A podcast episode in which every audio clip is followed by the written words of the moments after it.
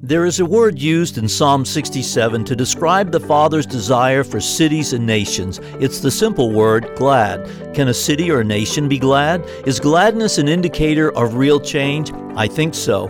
The root of the word glad means to brighten up. The psalmist prays, God be gracious to us, bless us, and cause your face to shine upon us. What sounds like a general prayer is far from it.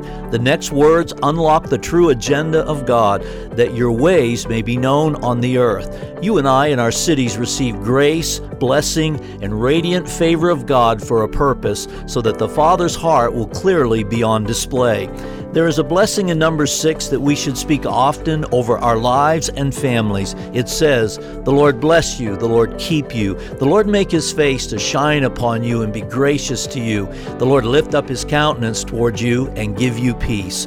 This is Pastor Rodney, freedomgatechurch.net.